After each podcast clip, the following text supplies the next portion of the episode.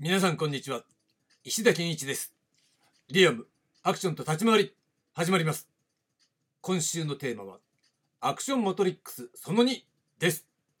どうぞお付き合いください。ということでですね、えー、昨日は、えー、アクションマトリックスの中のね横軸横軸の抽象化という話をねお届けしました。まあ簡単に言っちゃうとね、えー、なんで抽象化するのかっていうことが一番、えー、疑問に思うかと思うんですがそこをシンプルにお伝えするなら抽象化の意味っていうのはまずね先週のね第1弾アクションプラチック理論ねそれの一般論をお伝えしたわけなんですよね。あくまでも先週お伝えしたのは、えー、一般論であるということで実際に行われているえー、そういったさまざまな運動だけじゃなくてね、えー、アクション表現立ち回り表現がどうなってるのかっていうことを、えー、マトリックスに落とし込んだわけです。で今週ね第2弾としてお届けしているのはこの一般論を抽象化することによって、えー、技術性を抽出するということをやりたいわけですね。だから昨日の横軸の抽象化っていうところがね技術性を抽象化して、えー、抽出したとそこに、えー、名称を付けたということをやってみたわけですよね。まあだからそこの究極っていうのがこの横軸っていうのは検流体の理論になってるんですよっていう形で検流体の理論っていうのは、えー、勝手に私が作ったわけじゃなくてこういったね、えー、思考の順番っていうものを得た上で、えー、抽象化するっていうことを得て、ね、技術を、え、再構築したということなんですよ。だから横軸は天流体の分類に沿ってるわけですね。で、今日のテーマなんですが、今日のテーマは縦軸の抽象化ということでお届けします。今度はね、縦軸を抽象化したいわけなんだけど縦軸の抽象化に関してはこれは、えー、ある意味検流体とは関係ないつまり検流体っていうのは前も検流体のところでね話したと思うんですが技術性にあえて絞り込んでるんですよね。そのあえての意味っていうのはまさしくこのマトリックスの横軸っていうことで縦軸を混ぜちゃうと、えー、このマトリックスをね紹介した一番初めに話したんですけどこのマス目が9個できるっていうこと。でそのうち、えー、このマス目の中で言うとスターワークの中でこの主役っていうね縦軸ね。主役的段階っていう形で第1弾では話したんですがここの部分のぬいぐるみっていうのは事実上ないと考える、ね、なしなんです。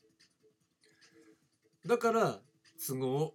9つマス目はあるけれども実際に取り扱うのは8個なんですよということだったわけですね。で、えー、今週のテーマ縦軸の抽象化ということになるわけなんですけれどももう一回確認しておくともともとは縦軸っていうのは、えー、まずはポジション役割っていうものが大枠であってそしてその中枠としてはレギュラーワークとスターワークというふうに2つ分けました。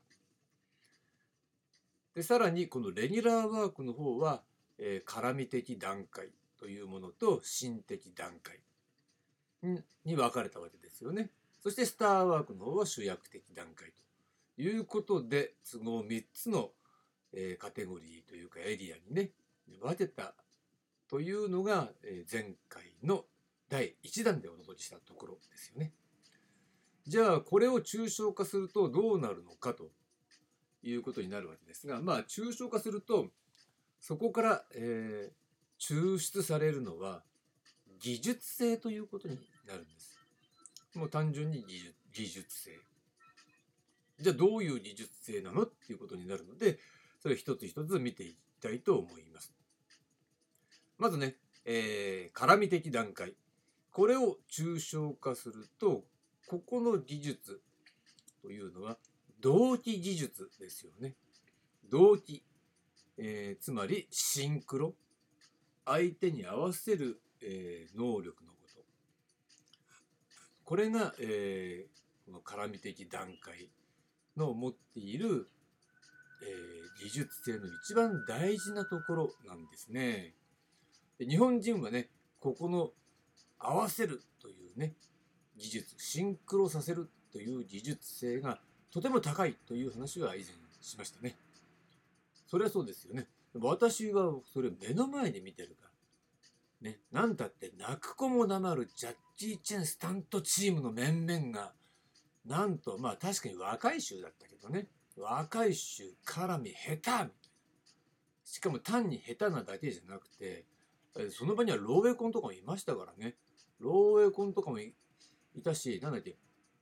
えーウォンウォンなんか名前ねいつもねこれ名前覚えられないんで、えー先日ねお亡くなりになった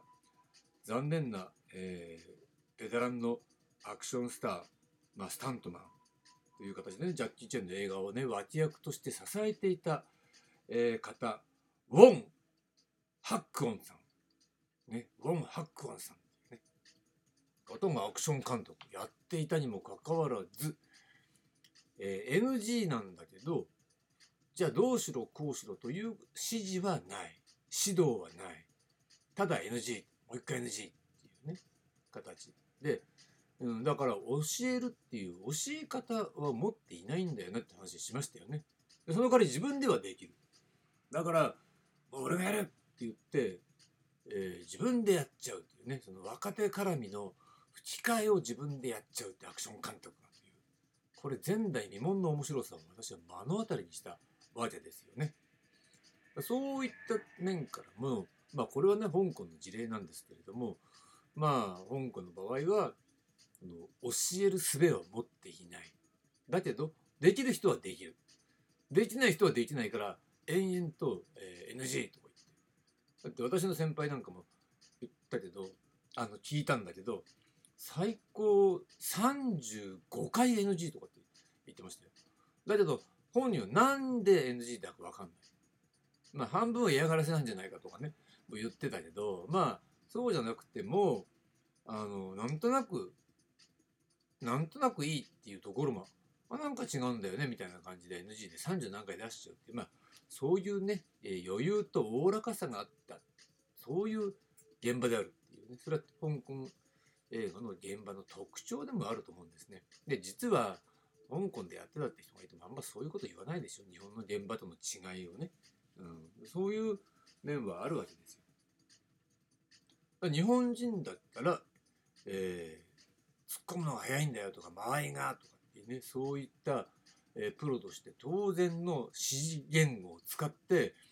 えー説明することができる、うん、説明してそこでやらせる、できるようになるっていうことに関して最短でできるようにする。っていうこともできるわけだしそうじゃなかったらチェンジですよね、うん。変えられちゃうみたいな感じ。まあそんなこともあってとにかく日本人というのは、えーこの技術性としての合わせる、えーシンクロ同期技術。ここがねとても優れてる。だから立ち回りの全体の完成度が高くなるっていうのはあの基本なんですね。だから研究会の人たちはよくねあの芯は下手でも絡みがうまければ立ち回りは良くなる。できる。成立するみたいにね。良くなる。で芯がどんだけうまくても絡みが下手だったらダメみたいな。っていうことはよく言われるわけです。だから我々の、ね、中でねあの笑い話としてね昔話の中の笑い話として前よく出てたのがあって昔その子供賞をやった時にねその大先輩がいるわけだで大先輩がいてまあその人がまあ立石さんだから、えー構成とかをね作りながら「えー賞どうしよう」って言ってる時に確かにメンツが薄いか濃いかっったらあんま濃くなかったんだよね薄かったんだよね。えーよその、えー某スタントマンチームの面々が入ってるからこれダメだみたいな感じはあったんだけどでもまあメンツから言ったら「え俺死んだよね」みたいな感じだけどパッとそのメンツ見て、えー石田ともう一人愛くんってね私の同期いたんだけど石田と愛もったいないから絡みっていうね。いうことで、えー、絡みを先頭にやりました。みたいなね。その時の言い方がねもったいないから絡みっていうのがこれポイントですね。もったいないんです、うん、あの3人ぐらいのヒーローとかの中に1人使っちゃうとかねそういうのはね、うん、それはあメンツが弱いからやっぱりうまい方の人間が絡みをやることでその一つのショーをね成立させるっていうそれは当然立石さんとしての全体構成ねキャスティングのプランですよね。なるほどなと。だけどそれが笑い話であまりあまりにもね面白すぎてねもったいないから絡み、言葉をこの私の後輩とかがその後ね散々こう思い出すたびに言ってるっていうねこんなことがあったんですが、まあ、そのぐらいのやっぱり合わせる力っていうのは立ち回りにおいては重要なんですね。では次行ってみたいと思います。ね、絡みの次は真なんだけれども、真の、えー、技術性というものを抽象化すると、それは技、それから技運用レベルの立ち回りということになるわけですね。えー、これも分かりますよね。まずは動きっていうことなんだよね。動きってなった時に合わせる技術はあります。でその次に大事なのは技なんだなこれが。つまり例えば照り足だったら照り足がきれいにピーンとね膝が伸びてつま先まで伸びてなおかつ上段を蹴れるとかねありますよね。で回し蹴とか側頭とかそういう技をちゃんと使い分けができるとかいろいろある。で実際の立ち回りの動きの中で、えー、そういった普段練習してる技が出せる。後ろ回し蹴りを出してからまた、えー、次避けてとかね。あるよね。そういった動きね。そういうような形で技運用レベルの立ち回りができるっていうのが、えー、第2段階ね。真のパートで要求される技術性ということになるわけなんです。だからもちろん絡みしかできない人やったことない人っていうのがいきなり真をやるとまずその段階で崩れちゃうんだよね。うん、実はその段階で崩れてしまうっていうのは、えー、私の場合は同期の仲間のね練習、まあ、当然練習しますよね。それ見てて思った、うん、やっぱり普段練習しててもまあ逆に言えば相当練習して技を身につけないと立ち回りの中でしっかり出すことができないのね。なんでかっていうとこれも前も話したけど基本は瞬間振り付け瞬間対応瞬間記憶瞬間表出、ね、全部その場で瞬間的に行うっていうまあインプロビゼーション。だそれをアクションのインプロビゼーションね。立ち回りインプロビゼーションと名付けるならねいちいちこの瞬間とかって何度も瞬間瞬間って言わなきゃなんないからまあ一応これね立ち回りインプロビゼーションということにしておきましょう。立ち回りインプロビゼーションで行うと相当そういったものが身についてないとあの動きがバタバタしちゃうね。まあもちろん新人の頃だったからね。なんだけど、まあ、その結果、えー、本当にちゃんと立ち回りできるっていうのは、えー、私ともう一人しかいなかったよね。次の段階の人がガクって1段階2段階落ちますよっていう形。まあそのぐらいやっぱりね難しいんですよ、まあ、その瞬間ってやつねだからそこをなんちゃってで、えー、何度も何度も練習していつもの動きをやったら一見ねおすごいって思うようなことができるのかもしれないけどそういうことをやってるとその立ち回りインプロビゼーションに対応できないから。何やっても同じだし対応できないってこと自体ではもうお話になりませんっていうことになっちゃうわけね。だからえー、今話したようにこの真のね技。それから技運用レベルの立ち回りっていうのはまさしく、えー、立ち回りインプロビゼーションの状況の中でそういった技とかね技運用レベルの立ち回りができると。いうことを指してるわけなんですね。